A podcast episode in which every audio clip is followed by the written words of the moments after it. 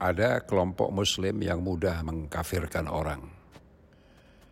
Bila orang tersebut tidak sejalan pemahamannya tentang Islam dengan dia, maka dia akan mengatakan orang itu telah kafir.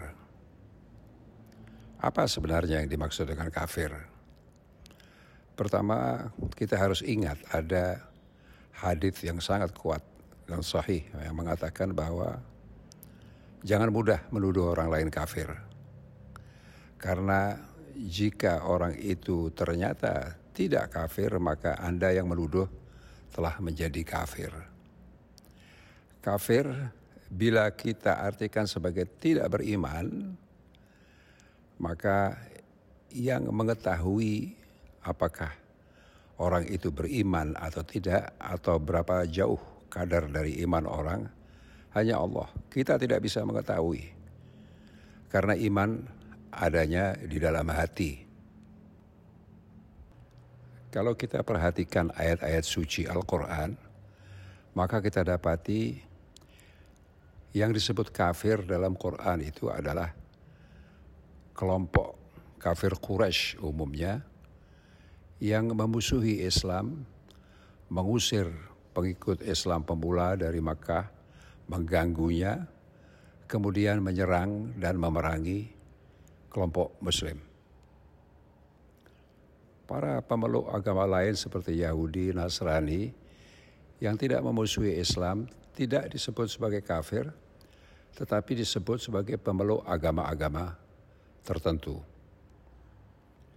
Bahkan Islam memerintahkan kita untuk melindungi tempat-tempat ibadah mereka yang beragama lain dan ada juga ayat yang mengatakan bahwa di antara orang-orang yang saleh itu adalah para pendeta yang aktif bekerja di gereja-gereja.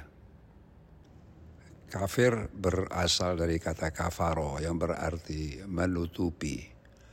Artinya orang menjadi kafir hanya ketika dia yakin bahwa misi Nabi Muhammad Sallallahu Alaihi Wasallam itu benar dan dia yakin benar, kemudian dia menolak karena alasan-alasan gengsi, alasan takut kehilangan jabatan dan lain-lain.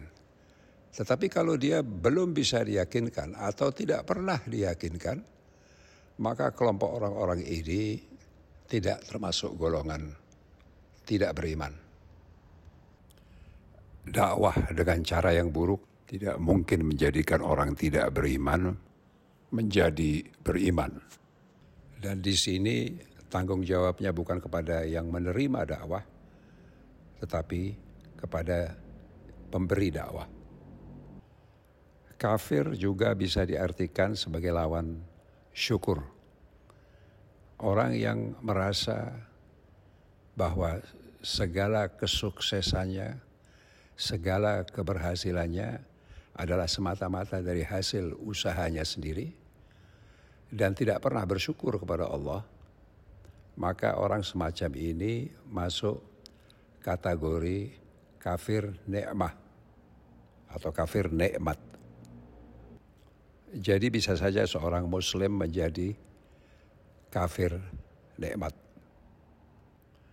Mereka yang menuduh orang lain yang tidak sepaham dengan dia tentang penafsiran atau pemahaman agamanya sebagai kafir atau sesat.